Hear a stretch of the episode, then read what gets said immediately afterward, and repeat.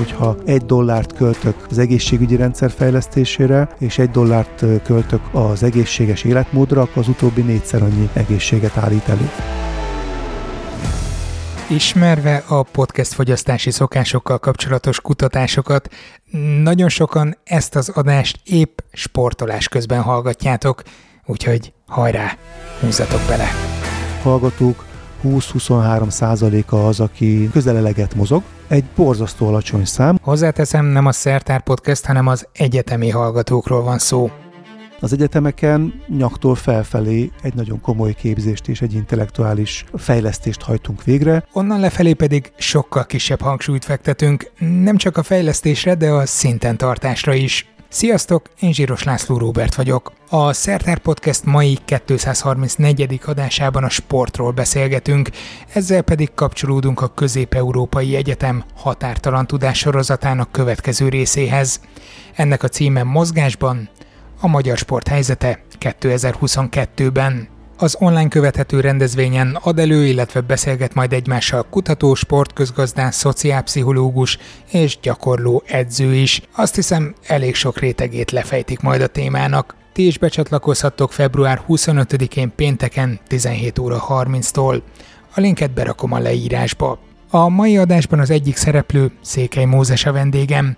Nem tudom, mivel kezdjem a bemutatását, a sportoldallal, hogy 13-szoros Ironman, volt a Magyar Egyetemi Főiskolai Sportszövetség főtitkára, tagja volt a MOB-nak, vagy a másik oldallal, hogy az eltén működő társadalmi kommunikáció kutatócsoport kutatója, eredetileg fizikusként végzett, majd szociálpszichológusként folytatta. Hát elég jó párosítás. Interakciók, amik emberek között zajlanak, így ennek a kutatása is az én témám lett. Gondolom a, a fizikában megszerzett modellalkotási képesség az nagyon jó nagyon jól hasznosítható mondjuk társadalmi folyamatok feltérképezésénél is, nem? Hát igen, amikor én végeztem, akkor közkeletű volt az a, az információ, hogy a Németországban végzett fizikusoknak több mint a fele az nem fizikusként, hanem mondjuk például a bankszektorban dolgozik. Ez itthon is így van szerintem. Nem, nem elsősorban matematikai modellek alkotásával foglalkozva, hanem sokkal inkább probléma megoldással. Tehát a különböző paradigmában gondolkozó emberek összefogásával és a tudományterületeken átfog, áthatoló problémáknak a valami fajta kezelésével. Ennek természetesen én is sok hasznát láttam, vagy ha úgy tetszik, egy, egy reál tudományokból érkező ember a pszichológia világában tudott más nézőpontból mondani érdekeseket a többieknek. És a sport hol jött be? A sport az teljesen személyes okból jött be a gyermekeim révén három fiam van, és meglehetősen nagy mozgásigényel léptek fel, amihez nem találtam olyan egyesületet, amelyik nem az élsport irányába próbálta volna őket terelni 11 néhány éves korukban. Ők meg, én úgy gondoltam, meg úgy láttam, hogy ők is egyetértenek ezzel, hogy szívesebben mozogtak volna a saját örömükre.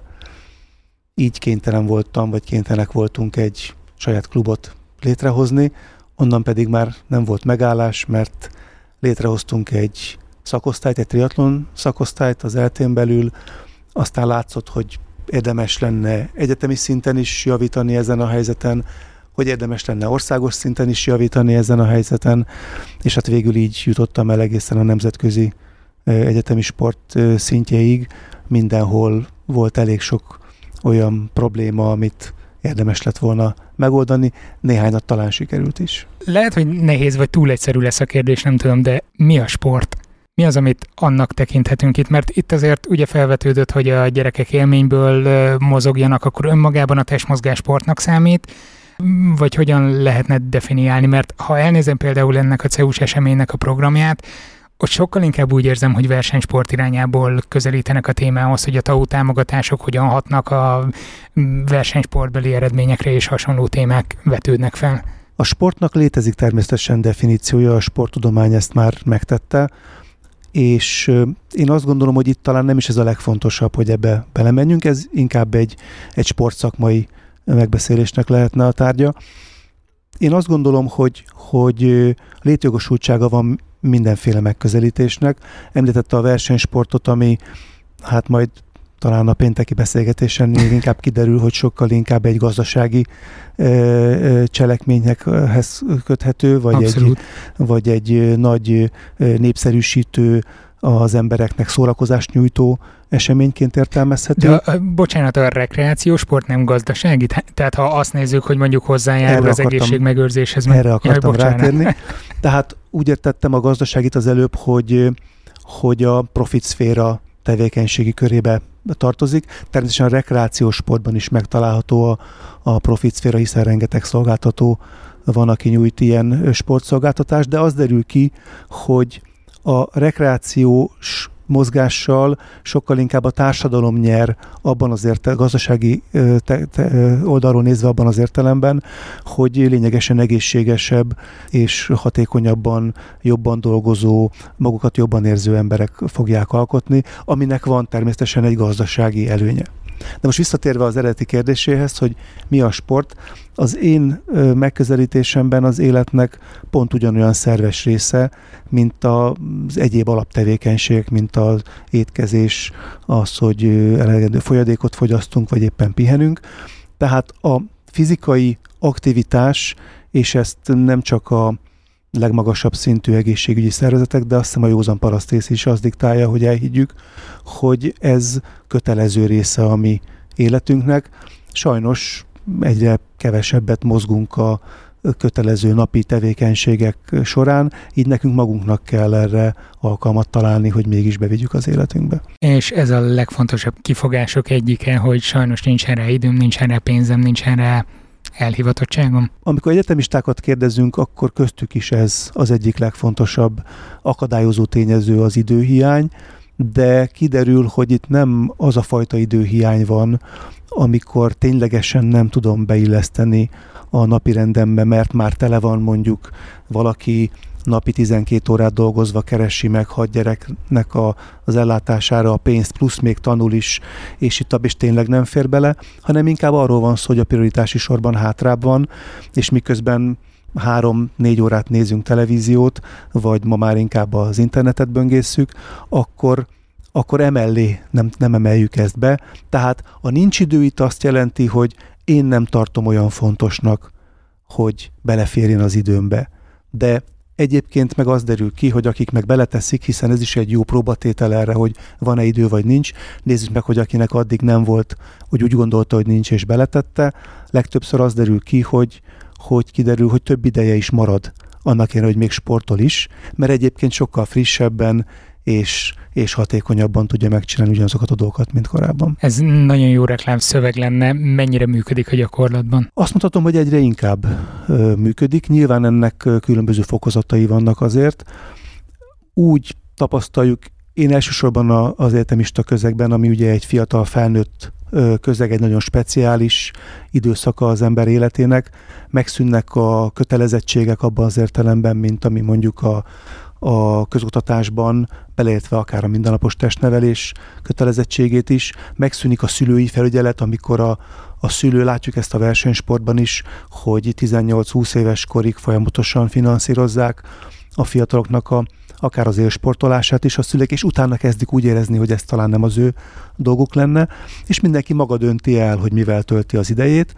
Ráadásul még egy nehézség van a, az önállóvá válással párhuzamosan, hogy rendkívül egészséges az ember általában 20 éves korában. Ez az óriási többségünkre igaz, és majd csak 40 éves, 40-50 éves korba kezdődnek el azok a problémák, amik mást üzennek. Meg tudom az erősíteni. Ember, így van, így az ember nem érzi azt a kényszert, hogy neki kellene ezzel foglalkoznia. Tehát miközben az egészség nyilvánvalóan fontos mindenkinek, belértve a 20 éveseket is, ha megkérdezzük őket, akkor a, az attitűdjük, a hozzáállásuk rendkívül pozitív az egészség kérdéséhez, verbálisan.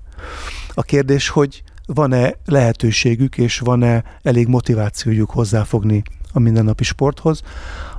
Ebből a szempontból több részre osztható a társadalom, mint ahogy sok más kérdésben is. Van egy, én úgy hívom őket, hogy kemény mag, aminek persze az élsport is a, a kisebbik része, de ez inkább egy ilyen 15-20 százaléka mondjuk a fiataloknak, a az egyetemistáknak, aki valószínűleg akkor is sportolna, ha mi ezt megpróbálnánk megakadályozni, és elvennénk a lehetőséget, leraknák a két darab ö, rongyot a, a füves réten, és ö, egy labdával fociznának, vagy elmennek futni maguktól. Miért ezt vizsgálták? Hogy nekik mi a motivációjuk, mert ők is ugyanúgy betöltötték a 18-at, elkerültek mondjuk otthonról, miért tartják fontosnak azt, hogy továbbra is fenntartsák ezt? Több irány is van, nem nagy részletességgel tudományos eredményekről nem tudok beszámolni, hazai eredményekről, ami ezt vizsgálta volna. Amit hipotézisként el tudunk mondani a, az eddigi felvételekből, az az, hogy egyrészt vannak azok, akik, akik gyerekkorukban sokat sportoltak, és, és megszerették ezt tulajdonképpen. Életük úgy részévé maradtak. vált, úgy maradtak, ha úgy tetszik. Ez alól talán csak a, az a néhány élsportoló kivétel, aki, aki tényleg túlhajtotta ezt a területet, és ezért nem szeretne már úszodába se visszamenni, pedig úszó volt, láttunk már ilyet. A másik fele pedig azok az emberek, akik, akik időközben megszerették, nem sportoltak soha túl sokat, de mindig valahogy részük volt. Azt mondják, akik ezzel nagyon sokat foglalkoznak edzőként, testnevelőként, hogy, hogy egy olyan élményt szereztek, ami, ami visszahozza őket, de mondhatnám azt is, hogy azok a pozitív belső folyamatok, amik ilyenkor megjelennek, ezek szinte már vonzást gyakorolnak arra, hogy hiányérzet van, hogyha valaki nem sportol. Szinte egy függőségként is lenne értelmezhető ez. Létezik egyébként sportfüggőség, de ez még nem az. Tehát az, hogy valaki egy héten mondjuk napi egy órát, vagy ennek megfelelő mennyiséget sportol, az tulajdonképpen egy teljesen egészséges mozgásmennyiség. Itt elhangzott az, hogy fiatalkorban elkezdtek sportolni, tehát lényegében ráfügtek, nagyon idézőjelben, de hát nem ez a cél a kötelező mindennapos testnevelés órákkal? Lehet azt nézni, ezt csak azért kérdezem, mert hogy egy ilyen hosszabb időtávon keresztül vizsgálták az egyetemisták sportolási hajlandóságát, kifogásait, motivációit, stb észre lehet azt venni, hogy azok a generációk, akik kikerültek úgy a közoktatásból, hogy minden nap volt kötelezően testnevelés órájuk, többet sportolnának? Egy két mondat erejéig egy picit messzebbről kezdeném. Amikor oktatásról beszélünk, legyen az közoktatás vagy felsőoktatás, ugye egy nagyon régi hagyományt folytatunk, mondhatnánk, hogy már a görögök is foglalkoztak ugye oktatással. A görög mesterek tanítványokat fogadtak és tanítottak. Meg hát ebben a, így, így van, mert hogy ebben az időben mondjuk, ha megnézi valaki, hogy Platón milyen területeken folytatott mesterként tanítványokkal munkát, akkor kiderül, hogy ebben a testkultúra épp úgy része volt a mindennapos tevékenységnek, mint a művészetek vagy a matematika. Tehát a testkultúra az több ezer éve benne van abban, hogy abban a társadalmilag átadandó tevékenységek között, amiről azt gondoljuk, hogy fontos. Ez sajnos az utolsó két-három évszázadban komolyan háttérbe szorult, ha úgy tetszik. Erre a legszebb példa, ahonnan én jövök az egyetem világa. Az egyetemeken nyaktól felfelé egy nagyon komoly képzést és egy intellektuális fejlesztést hajtunk végre, és szinte egyáltalán nem foglalkozunk a bejövő hallgatók testi fejlesztésével, vagy testének ápolásával, kezelésével. Én azt gondolom, hogy ez egy óriási hiányosság, ami nyilván ebből a rohanó világból, amiben az utolsó mondjuk 150 évben élünk, következhet, de ugyanakkor ez valószínűleg egy hiba, amit ki kellene javítani. Tehát az, hogy rendszeresen mozogjanak az emberek, ez egyébként egészségügyileg bizonyítékokkal igazolhatóan a helyes cselekvés.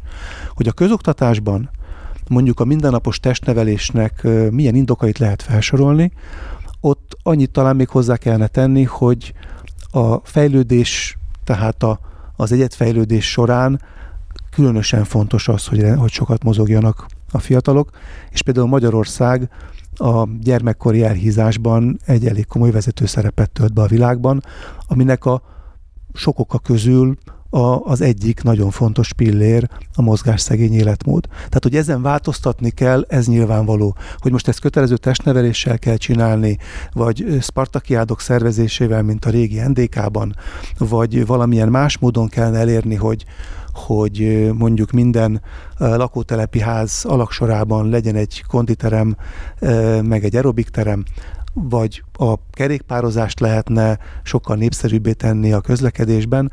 Nyilván sok-sok módja, útja módja van, vagy lehet ennek.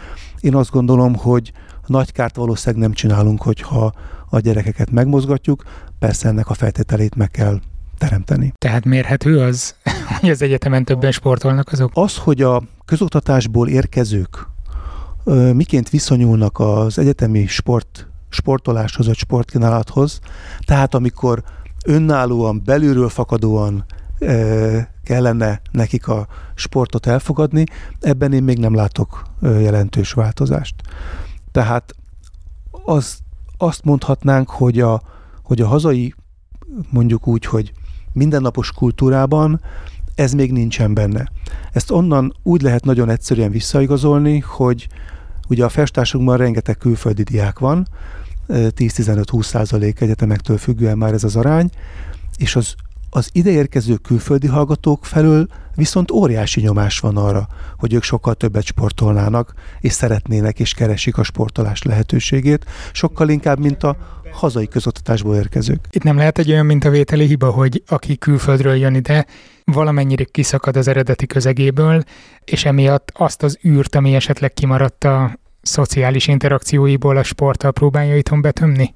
Bizonyára van egy ilyen tényezője is, ezt én ö, nem vitatnám semmiképp se. Ugyanakkor az is igaz, hogy mondjuk egy nyugati egyetemen az, hogy a sportolást biztosítsák a hallgatóknak, az egy ugyanolyan alapkövetelmény, mint hogy honlapja van egy egyetemnek. Nyilván tudna honlap nélkül is működni egy egyetem, meg sport nélkül is, mert oktatni lehetne, de ez ma már kötelező eleme az egyetemi oktatásnak. Nálunk pedig még nagyon hiányos, és ezt a hiányt, erre a hiányra hívják fel a külföldi hallgatók a figyelmet, és sokkal erőteljesebb nyomást gyakorolnak ma még, mint a hazai közoktatásból érkező diákok. Az egyetemeknek a feladata megteremteni a sport lehetőséget? Mert hogy azért a nappali tagozatos egyetemi hallgatók azok, akik kötelező testnevelés órával rendelkeznek, ha jól tudom, vagy nem tudom jelenleg, hogy néz ki a helyzet, és ők azért egy sokkal kisebb hányadban vannak a társadalomban, mint mondjuk mindenki más. A kérdés nagyon jó. A e, helyzet a következő. Egyrészt a jelen pillanatban törvényi kötelezettség nincsen az egyetemi testnevelésre és az egyetemi sportra. Ennek ellenére a hallgatók 80%-a olyan intézménybe jár, ahol van kötelező testnevelés.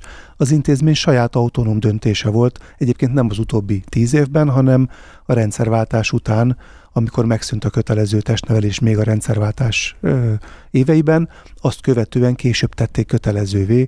Például a korábbi állami egyetemeknek, tehát még a modellváltás előtti időszakból, a korábbi állami egyetemeknek a művészeti intézmények és az ELTE kivételével valamennyi egyetemnek kötelező testnevelése volt. A hallgatók 70-80-90 százalékára vonatkozóan Mondjuk a sportszakosoknál nem volt ilyen, mert ott már eleve a szakos képzésben benne van, de mindenki másnak volt ilyen. Elnézést így egy pillanatra, mert ezt olvastam egy jóval korábbi interjúból önnel, amit készítettek, és ott is kiemelte az eltét, hogy az kivétel miért?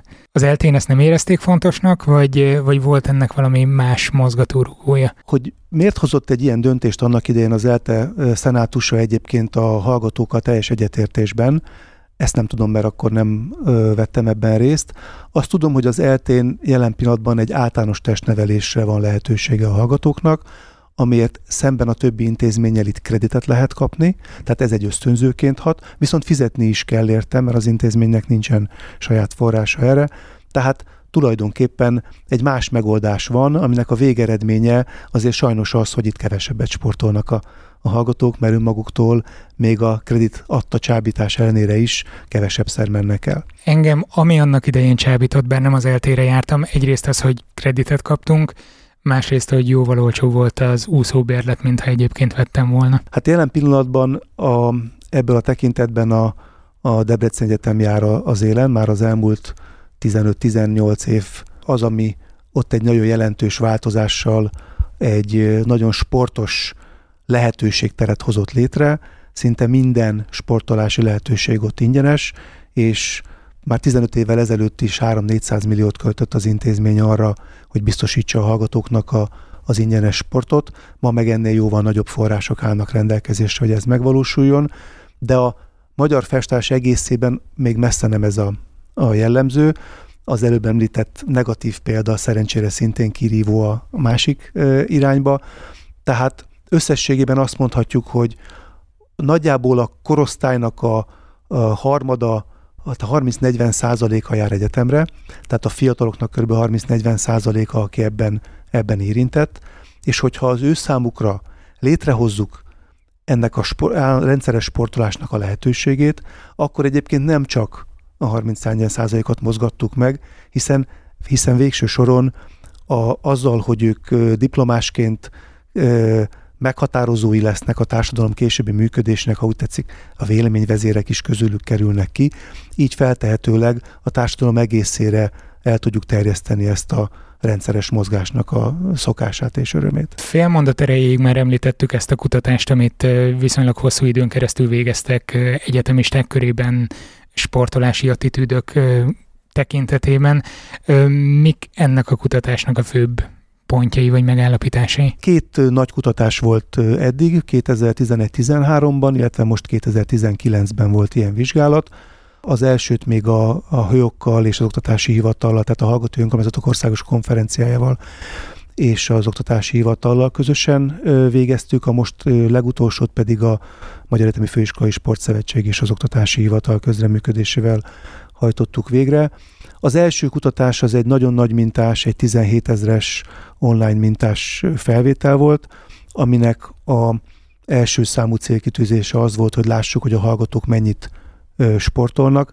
Az igazi kérdés a mennyiten belül az, hogy a hallgatók hanyad része mozog annyit, amennyi mondjuk a, a WHO, az Egészségügyi Világszervezet által előírt mozgási minimum. Ez a 150 Tehát óra per Ez a 150-300 perc per hét uh-huh. közepes intenzitású mozgás. Óra, perc, írja, perc. perc. igen. Ezt írja elő, a, ezt javasolja a WHO. Ebben még más dolgok is vannak, például az, hogy ez több részletben történjen, de legalább 30-45 perces etapokban és így tovább. Intenzitás? Az intenzitása az közepes intenzitású, hogyha 150-300 perc, a közepes intenzitást azt mondjuk úgy lehet elképzelni egy hétköznapi nyelven, hogy mondjuk egy háromszoros oxigén felvétel, tehát megemelkedik az ember púzusa, e, egy nagyon kényelmes gyaloglás az mondjuk már nem tartozik ebbe a közepes intenzitású uh-huh. kategóriába, de mondjuk egy túrázás már igen, vagy egy városi kerékpáros közlekedés az, az ebbe a körbe tartozik. Tehát azt érdemes megnézni, hogy a hallgatók hanyad része teljesíti ezt a ha úgy tetszik, rekreációs minimumot, ami a fittség fenntartásához, tehát most megint más oldalról megfogalmazva az eltonyulás elkerüléséhez szükséges. Az, hogy valaki ennél többet mozog vagy edz, az, az nem kérdés ebből a szempontból. Amit találtunk, az az, hogy a hallgatók 20-23 százaléka az, aki nagyjából közeleleget mozog. Hát ez nem sok. Egy borzasztó alacsony szám, ugye, hogyha ez mondjuk 90 százalék körül lenne, akkor átadőrhetnénk, és ma nem beszélgetnénk erről a kérdésről, mert nem lenne érdemes, mert mindenki mozog eleget, és ne foglalkozzunk ezzel, mert működik. Gyorsan azért közbeékelem, hogy arányítsuk más országokhoz képest, hogy állunk? Vagy lehet tudni, voltak Nincsenek ilyen egyetemista mintás felmérések, amik közismertek lennének. Inkább olyan felmérések vannak, amik mondjuk a felnőtt lakosságot vizsgálják. Nyilván a gyerekek az egy más kategória, hogy már beszéltünk róla. Tehát a felnőtt lakosságban ez ilyen 9-10 százalék körül van az elegendő mennyiséget sportolók aránya. Az egyetemistáknál ez 20, tehát ez mondjuk már egy, kedvezőbb, egy kicsit, kicsit kedvezőbb. A 19-es felmérésben ez már felment 26 százalékra, tehát elindult egy növekedés ebben egyértelműen.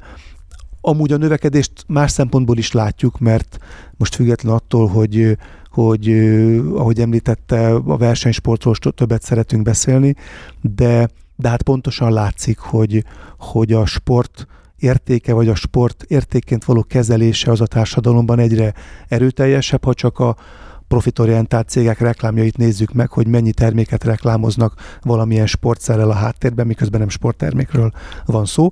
Ez 20 évvel ezelőtt én nem emlékszem ilyen óriás plakátra, ami ilyen lett volna, ma pedig, ha végigmegyünk, akkor jó néhányat találunk. Ebbe bele nem gondoltam. Tehát ugye ők érzik azt, nyilván a, a marketinggel foglalkozók pontosan tudják, hogy mivel lehet az embereket megnyerni. Ebben azért nem a sport az első, de benne van az is, hogy, hogy a sportolás egy pozitív üzenet, és hogy, és hogyha kerékpárral reklámozok egy, egy bármilyen lakásberendezési eszközt, akkor ez egy pozitív képet fog sugározni az egész cégről, a, a termékről, és így tovább. Tehát nyilván van ebben egy általános, általános háttérben meghúzódó társadalmi szintű változás is, de ez önmagában még nem elég ahhoz, hogy az emberek ténylegesen mozogjanak, csak az attitűdjük válik pozitívá. Ami nagyon fontos, és azt kiderült ebből a felmérésből is, hogy biztosítanunk kell a lehetőségét annak, hogy aki szeretne, az mozogjon. A hallgatók sokkal többet szeretnének mozogni, mint amennyit ténylegesen mozognak. Tehát megkérdeztük ezt is, hogy ideális esetben mennyit mozognának. Ez utóbbi a fiúknál már teljesen, a, a lányoknál pedig már majdnem eléri a szükséges minimális mozgásmennyiséget. Ennek a feltételeit kell úgy biztosítanunk, hogy mind a motivációk, mind az infrastruktúra, mind pedig a ráfolytható idő is rendelkezésükre álljon. Igen, ezt akartam kérdezni, hogy azoknál, akik azt jelezték vissza, hogy többet szeretnének mozogni, náluk mi az akadályozó tényező? A legfontosabb akadályozó tényező szerintem továbbra is a motiváció amit ők a de, nincs, de ha ők amit, amit, ők a, akkor... amit ők a nincs időm kifejezéssel ja, azonosítanak, tehát úgy érzik, hogy nem tudnak erre időt szánni. Ez több mint 60 ban nyilatkozták a hallgatók, hogy, hogy többet sportolnának, hogyha ez az akadályozó tényezőt nem, nem, nem lenne, vagy nem éreznék így. A drágaságot a hallgatók mondjuk harmada jelezte, ami azt jelenti, hogy nem állunk nagyon rosszul, tehát nem arról van szó, hogy, hogy a pénzhiány okozza ezt. Egyébként nincs is különbség a hallgatói sportolási gyakoriságban az szerint, hogy milyen jövedelmi helyzetben vannak a hallgatók érdekes módon. Oh. Hát van még néhány ilyen uh, hiedelem, amit megcáfolt ez a kutatás, mint például azt, hogy nem függ a tanulmány eredménytől se, tehát hihettük volna azt, hogy aki jobban tanul, annak kevesebb ideje van sportolni, vagy aki nem tanulnak több ideje marad sportolni, ilyen összefüggés nincsen. Tehát gyakorlatilag a, a különböző életkori tényezők, vagy, vagy az egyetemen való helyzettől függő tényezők lényegében nem befolyásolják a, a sportolási gyakoriságot. Viszont az, hogy lehetővé tesszük a számára azt, hogy minőségi helyen sportoljon, az például szintén szerepelt az akadályozó tényezők között, hogy nem tálok megfelelő lehetőséget. Tehát ma már egy uh, Rocky 2-es, bocsánat, tehát a Rocky című film második részében mutatott mondjuk konditermek a 60-as évek olasz-amerikai konditermei, azok ma már nem felelnek meg annak, hogy egy hallgató bemenjen és, és, és mozogjon. Tehát nyilván ennél sokkal többet kell nyújtani, nem csili dolgokra gondolunk, de egy, egy minimum szintet azért el kell érni ahhoz, hogy egy hallgató lemenjen egy uszodába, lemenjen egy konditerembe, vagy, vagy egy aerobik edzésre beiratkozzam. Mik a leggyakoribb sportok, amiket választanak a hallgatók? Igen, hát ebben is nagyon sok hiedelem van, meg, meg inkább azt mondanám, hogy kevés tudásunk van még arról, hogy mik a leggyakoribb sportok. Nyilván ezt befolyásolják a lehetőségek is persze, tehát olyan vizsgálatot nem tudtunk végezni, hogy mit sportolnál akkor, hogyha minden a rendelkezésedre állna. Meg hát persze azért a hallgatók is leleményesek, mert hogyha mondjuk ugyanolyan feltételekkel ajánlok teniszt és futást, akkor a teniszt fogják választani, mert azt egyébként sok pénzért lehetne csak megtanulni. Tehát érdemes, érdemes bevállalni egy ingyenes tenisztanulási lehetőséget, hogyha ezt valaki felkínálja. De a az eloszlása annak, amit ténylegesen sportolnak, tehát most nem az, hogy mit szeretnének, hanem akkor arról számolnak be, hogy, hogy mit, hol, hogyan, milyen, milyen mennyiségben sportolnak, akkor a leggyakoribb sportok nem igazán meglepőek. A futás, az aerobik, a kerékpár, ezek azok, amit a legtöbb hallgató követ. A 19-es vizsgálatban ez egyébként a hallgatók közel 20%-át jelentette, akik beszámoltak mondjuk futás, kocogás, aerobik, vagy az erős sportok a kondizás üzéséről. Ezt követte a, a kerékpár, ez volt ö, már 10% alatt, és akkor megjelent néhány labdasport is, mint például a labdarúgás, sokkal kisebb mértékben röplabda, kosárlabda. Ezek részben teremigényes, részben meg, meg hát csapatigényes sportok, tehát egyszerre több embernek a, az együtt mozgását, az együtt sportolását kell ö, megoldani. Az egyéni sportok, vagy azok a szolgáltatások, mint például az aerobik, amik könnyen elérhetők és, és egyszerűen be lehet kapcsolódni, ezek a legnépszerűbbek. Úgy is fogalmazhatnék, hogy ha, ha tömeget kell mm, rávenni arra, hogy rendszeresen és többet sportoljon, akkor muszáj ezekkel kezdeni, mert először a mennyiséget ezzel tudom növelni, később következik az, amikor már olyanokat szeretnék elérni, akiket ez valamiért nem elégít ki, és akkor specifikusabb sportokat ö, találnak. Azt még talán hozzátenném, hogy, hogy elképesztő változatossága van egyébként a, a sportoknak, tehát ö, szabadon megválaszolható kérdést tettünk föl, és több mint 110 sportot tudtak a hallgatók megnevezni, amit valamilyen formában már valaha űztek, vagy legalábbis a legutóbbi időben űztek ilyen sportokat. Igen, ahogy elnéztem, a kocsma sportok is közte vannak. Természetesen a, a, a, a darts, a biliárd és ezek is szerepelnek, de, de mondjuk például a, a különböző zenés gimnasztikáknak talán itt tudnám összefoglalni, amit talán legtöbben aerobikként ismernek, vagy ma már zumba, pilates és hasonló neveken. Ezekből van még legalább 25 féle, és olyan emberek, akik napi szinten foglalkoznak nagyon sok ember mozgatásával is gyakran rácsodálkoznak, rácsodálkozunk, hogy milyen új sportok vannak. Soha életemben nem hallottam a nevét, felmegyek az internetre, és kiderül, hogy, hogy kialakult szabályrendszere van, videók mutatják be, hogyan kell csinálni, már szövetség is van, amelyik foglalkozik vele.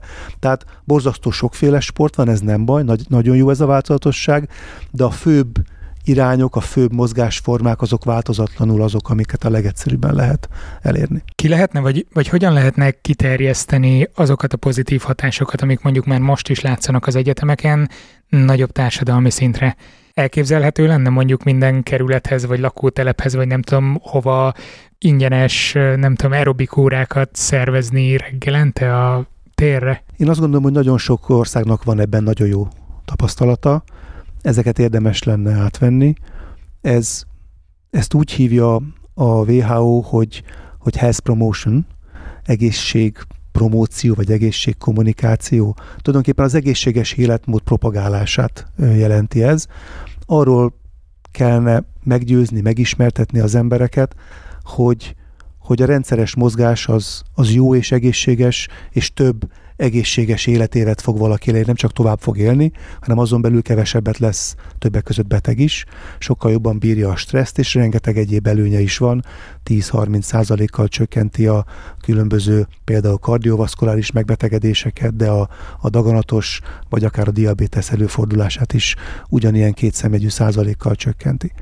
Ha ezt megtesszük, akkor már önmagában rengeteget haladunk, úgy szoktuk fogalmazni ezt, hogy a bizonyítékok arra utalnak, hogy ha egy dollárt költök az egészségügyi rendszer fejlesztésére, és egy dollárt költök a, az egészséges életmódra, akkor az utóbbi négyszer annyi egészséget állít elő. Tehát mindenképp érdemes ezzel sokkal többet foglalkozni, akár csak a promóciójával. Az, amit kérdezett, hogy a feltételeket hogy tudom ehhez megteremteni, azon kívül, hogy persze futni mondjuk bárki el tud menni, aki vesz egy futócipőt, ahhoz pedig sokkal nagyobb erőforrást kellene alokálni erre a területre. Ebben Magyarország, fogalmazzunk úgy, egyáltalán nem jár az élen, tehát, és ez most azt hiszem, hogy az utóbbi 50-60 évre is igaz lehet, hogyha megvizsgáljuk még a hajdani OTSH-nak a pénzköltéseit, és egészen a mai napig megnézzük, hogy ma szabadidősportra vagy versenysportra mennyit költ az ország. Most az adófizetők pénzéből, akár helyi, akár központi büdzsékből, akkor ebben egy óriási változásra és szemléletváltozásra lenne szükség, sokkal többet kellene erre fordítani. Persze úgy, hogy ebbe az embereket bevonva, közösen finanszírozva ezt kellene megoldani, hiszen mindenki, aki tesz az egészségért, az részben tesz a társadalomért is, mert van ennek társadalmi haszna is, részben meg önmagáért is tesz, mert ő neki személyes hasznai is lesznek ebből. Tehát ezt közösen kellene így kezelni, és ahogy amit mondott, azok remek ötletek, tehát ezt a, a, a lakóhelyen ö, rengeteg mindent meg lehetne oldani, a munkahelyek sokat tehetnek, sok helyen persze tesznek is ezért, valószínűleg sokkal többet kellene. Ebben mi talán le vagyunk egy kicsit maradva, de egyébként a világon máshol is sok teendő van. A sportnak van olyan ága, ahova egész biztos, hogy megy a pénz, az élsportnak mennyire lehet hatása abban, hogy az ember elkezdjen sportolni, önmaga is rekreációs céllal, vagy van-e bármilyen kimutatható összefüggés? Én nem ismerek olyan olyan ö, tudományos igényű elemzést, ami igazolta volna ezt a közvetlen ö, egyszerű összefüggést, hogyha én Londonban olimpiát szervezek, és az egész ö, brit versenysportot egy magasabb szintre kívánom helyezni, amit egyébként megtettek a britek, akkor ettől önmagában ö, többet fognak mozogni a brit állampolgárok. Ezért volt az, hogy amikor London elvállalta az olimpiát, akkor egy külön programot indítottak egyébként a szabadidős sport, vagy a mindenki sportjának a fejlesztésére. Ha külön nem foglalkozom ezzel a területtel, önmagától a versenysporttól nem fog megváltozni nagy valószínűséggel a hétköznapi embereknek a rendszeres sportja. Ugyanakkor az viszont igaz, hogy az élsportolók segítségével nagyon sokat tehetünk azért, hogy motiváljuk az embereket a sportra. Ha ezt a kettőt összekötjük, és úgy vonjuk be az élsportolókat a, a, a rendszeres sportolás propagálásába, hogy közben egyben lehetőséget is teremtünk az embereknek, hogy akkor hol tud holnaptól ö, mozogni, akkor valószínűleg ez sokkal sikeresebb lesz, mint ha ugyanezt élsportolók nélkül próbálnám meg elhitetni. Tehát a hitelessége annak, hogy, hogy a sport az jó dolog és érdemes sportolni, az, az különösen erős tud lenni. Szűkebb területen visszakanyarodva az egyetemre, a versenysportoknak a szervezettsége vagy jobban szervezettsége az lehet húzóerő? Mindenképp. Mi nagyon régóta, most már 20 éve szervezünk egy egyszerű kis futóversenyt, 5 futóversenynek hívják a, az ötös egyetemen. Ez egy 5 kilométeres futás, és a 10, épp a 12-es olimpia ugye augusztusban volt, és az egyik aranyérem után az egyik eltés hallgatót az egyik sportszervezőnk felhívta, hogy a szeptemberi 5 meghívja őt résztvevőnek. Úgy hívták ezt a fiatalembert, akit felhívott, hogy Szilágyi Áron, akkor még nem volt menedzsmentje, így nagyon könnyen be tudtuk szervezni a, az ötvösöt futásra, és mit ad Isten, a résztvevők száma több mint másfélszeresére nőtt, miközben minden más változatlan volt. Viszont sikerült őt reklámozni, hogy ott lesz a verseny, és ténylegesen le is futotta ezt a távot. Tehát pusztán csak azzal, hogy bevontunk egy oda illeszkedő sportot, hiszen ő elte hallgatóként vett részt többek között az olimpián, és nyerte meg az aranyérmet, hogy bevonjuk őt személyesen, lehet vele találkozni, hogy ő is veszi a fáradtságot és futócipőt húz, miközben egyébként nem is futó, ugye, hanem vívó. Ez, ez nagyon erős motiváló erővel tud bírni. Tehát, hogyha össze tudjuk kötni a két dolgot egymással, az élsportolónak a motiváló erejét és a sportolás lehetőségét, akkor ebbe nagyon sok plusz van, amit ki lehet használni. Ha már visszakanyarodtunk egy picit az egyetemekhez és a versenysporthoz, hogyan állunk ezen a téren? A, az egyetem és az egyetemi sportnak a szerepe a versenysportban a 20. század első felében meghatározó szerep volt. Az olimpiai mozgalomat követően nem sokkal, néhány évtizeddel az egyetemi sportmozgalom is teljesen kibontakozott, és egy nagyon széleskörű rendszere alakult ki annak, hogy az egyetemek saját maguknak és a hallgatóknak sportversenyeket rendezzenek. Ebben egyébként Magyarország abszolút élen járta, század első felében olyannyira, hogy még a téli sportokban is egészen kiváló első-második helyezéseket értünk el ilyen éremtáblázatokon a, az egyetemi sportban. Ez egyébként egészen a 70-es, 80-as évekig a hazai sportéletben is nagyjából így volt. Az utolsó olimpiai bajnok, aki egyetemi sportklubban edzett, német Angéla volt, aki gerejhajtásban nyert 68-ban olimpiát. Azóta egyre csökken, és mondjuk úgy, hogy a 80-as évek második felétől vagy közepétől gyakorlatilag elenyésző az értelmi sportklubok szerepe a hazai sportéletben, ami az élsportot és a legmagasabb szintű versenysportot illeti. Néha egy-egy sportoló bejut az olimpiára, de nem meghatározó helyen, és nem, a, és nem top 20-as versenyzőkről van szó aki mondjuk amerikai filmeken szocializálódik, és látja ezeket a folyamatokat, érezheti, hogy itt azért elég erős ellentmondás van a között, ami az Egyesült Államokban zajlik, meg ami itthon Én szándékosan a, múltat, a hazai múltat hoztam fel, mert az, egy, az amerikai sport életszervezése az, az az egész európai sportszervezéstől teljesen eltér. Pontosabban a, az Egyesült Államok sportszervezése, mert a, az amerikai kontinensen azért más a helyzet. Tehát az egy külön az egy külön téma. A, a hazai sportéletben viszont, és az európai gyakorlatban is ennél sokkal jelentősebb a szerepe az egyetemi sportkluboknak, ami az élsportot illeti, aminek a fő oka kettős. Egyrészt egy nagyon stabil hátteret ad az egyetem bármilyen tevékenységnek, így a sportnak is. Ezek a az egyházakkal a legstabilabb intézményei a világnak, tehát sok száz vagy ezer évesek. Másrészt pedig egy óriási intellektuális kapacitás van mögötte. A mai sportban nem kell hosszan ragozni, hogy miért rendkívül fontos az a tudás, ami mögötte van, amellett a munka mellett, amit a sportoló és az edző ebbe belefektet. Ezt az egyetemek tudják stabilan biztosítani és hosszú távon. Tehát én azt mondanám, hogy ha egy 5-10 százalékot az élsportból az egyetemi sport ad, az egyetemi sportklubok adnak, az valószínűleg egy egészséges ö, arány. Ez a rendszerváltással rendkívül módon visszaesett, és most az utóbbi egy-két évben indult el egy jelentős változás azon a téren, hogy az egyetemek kapcsolódjanak vissza az élsport segítésébe és támogatásába, ami egyébként nem csak az élsportnak jó azért, mert eredményesebb vagy sikeresebb lesz, hanem az élsportolóknak is jó, hiszen az ő számukra pedig az a nagy bizonytalanságú karrier, amit az élsport jelent, mert hogy felkészül 20-30 ember, akiből mind lehetne olimpiai bajnok, és közülük csak egy lesz. A másik 19-el riportok se készülnek, hogy mi is lett velük. Holott lehet, hogy csak század másodpercekkel maradtak és a, le. és a befektetett munkájuk alig különbözik mindkettőjüknek.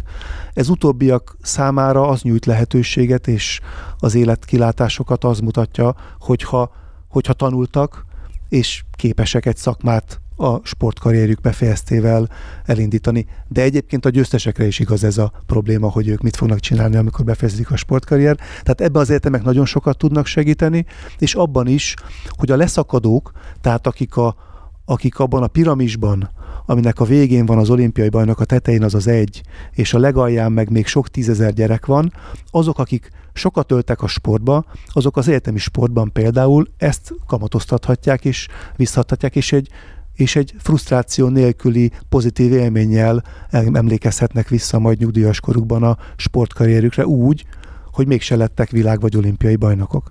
Tehát nagyon sokféle hasznos szerepe van az egyetemnek, vagy az egyetemi világnak, az akadémiai szférának a sport világába, és érdemes lenne ezt a szerepet úgy beilleszteni, ahogy ez mindkét fél számára előnyös. Amit említett, hogy vannak azért most javuló tendenciák, nem tudom nem megkérdezni, ez Debrecenből indul esetleg? Igen, hát az egyik élharcosa ennek az a, éppen a Debreceni Egyetem. Összefüggésben azzal, amit mondott az elején, hogy lényegében ingyenesen tudnak sportolni ott a hallgatók? Erős összefüggésben szerintem azzal, hogy, hogy már lassan 20 éve elkezdtek egy, egy erősen központosított és rendkívül sikeres sportfejlesztést az egyetemen, kezdve a a, az a hallgatók megmozgatásával, és nem az élsporttal. Mára viszont a, az élsport azért is az egyik központi ö, szereplőjévé vált az egyetem, a debreceni sportéletnek, hiszen ott a, az egyetem és a város nagyon erős szimbiózisban működik, és az élsport mindkét fél számára rendkívül hasznos tud lenni akkor, amikor mondjuk a város népszerűsítik, amikor szeretnék, hogy, hogy Debrecenben minél tehetségesebb emberek, minél többen ne, ne vándoroljanak el az emberek, nem tudom én, Budapestre, vagy valami más vonzó világközpontba, hanem maradjanak ott Debrecenbe, és ott kamatoztassák azt a tudásukat, amit egyébként születésükkor tehetségként kaptak. Tehát a sport is egy szereplő ebben, nagyon nehéz erős identitást adni egyébként akár egy városnak, akár egy egyetemnek. Ezt onnan tudom, hogy, hogy hogy a szakterületi identitások azok általában nem mennek át egyetemi identitásba, viszont a sport az, az teljes egészében így van. Hát hogy hordanék én egy egyetem feliratú bármit is máshol, mint egy sporteseményen? Nyilván egy Nobel-díj átadáson nem tudok felbemenni egy, egy eltés vagy debreceni sállal, ezzel szemben egy elte Debrecen mérkőzésre el tudok menni egy ilyen sálban. Tehát ahhoz, hogy én magaménak érezzem az egyetemet, magaménak érezzem a városomat, ebben a sport nagyon sokat tud segíteni. Döntően persze az élsport, mármint ami a, ami ezt a fajta elköteleződést jelenti a, az identitást. Tehát a, tehát a versenysport ebből a szempontból szerves részévé vált a Debrecen Egyetemnek. Ezt a példát vagy mintát próbálják máshol is alkalmazni, és talán elég sok város indult el ezen az úton, Pécs, Győr, Szeged, tehát van rá példa, ahol ezt sikerült elindítani más helyeken is. Akkor térjünk erre vissza majd öt év múlva, és meglátjuk. Köszönöm szépen. Székely Mózessel beszélgettünk. Ő is ott lesz a CEU határtalan tudás rendezvényén február 25-én pénteken 17 óra 30-tól. Az online közvetítés linkjét az adás leírásában találjátok van egy hatalmas piaca az alternatív véleményeknek, és nem is feltétlenül szándékos torzításból, hanem szándékolatlanul elkezdenek alternatív véleményeket támogatni, pontosan azért, mert ezzel népszerűséget, támogatást, figyelmet tudnak nyerni. Ez már a jövő heti adás témája. Kutrovácz Gábor tudományfilozófussal beszélgetünk majd. Olyan mértékben alakul át az egész információs architektúra, amin az egész társadalom alapul, ami, amit nagyon-nagyon ritkán élt meg az emberiség. Vakon tapogatózunk szinte, a technológia az elrohant mellettünk, és próbáljuk utólag követni a, az alapszociálpszichológiai mechanizmus készlettel, amivel az evolúció felkészített bennünket. Hol jobban, hol rosszabbul. Ha nem szeretnétek lemaradni, iratkozzatok fel a Szertár Podcastre Spotify-on, vagy azon a podcast alkalmazáson, amit egyébként is használtok. A feliratkozások és az értékelések nem csak ezért fontosak, hanem azért is, mert segítenek a terjedésben. Persze erre külön is rásegíthettek azzal, hogy megosztjátok az adásokat azokkal, akiket szerintetek szintén érdekelhet. Köszönöm! Ha idáig eljutottatok az adásban, akkor vagy macerás lett volna edzés közben kikapcsolni, vagy tetszett a tartalom. Ha az utóbbi, akkor köszönöm, ha támogatjátok a munkámat azzal, hogy elképesen előfizettek a patreon.com per szertár oldalon. Jövő héten találkozunk, legyen szép hetetek, sziasztok! Ja, és a nyújtásról ne feledkezzetek meg az edzés végén.